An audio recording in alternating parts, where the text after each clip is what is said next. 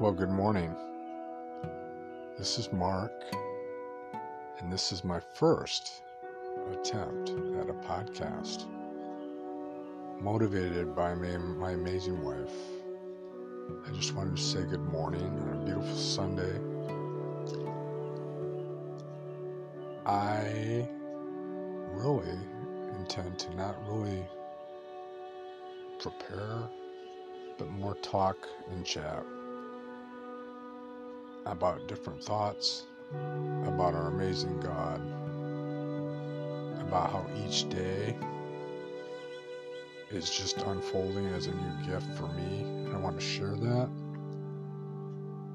Whatever we're going through, wherever you're at right now, I just want to say pull up a chair by your virtual fireplace and let's just converse. Let's have a chat and think about today how grace changed the world and changed me and can change you. It's nothing we earn, it's God's gift.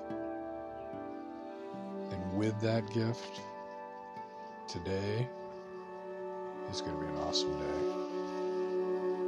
Take care, friends.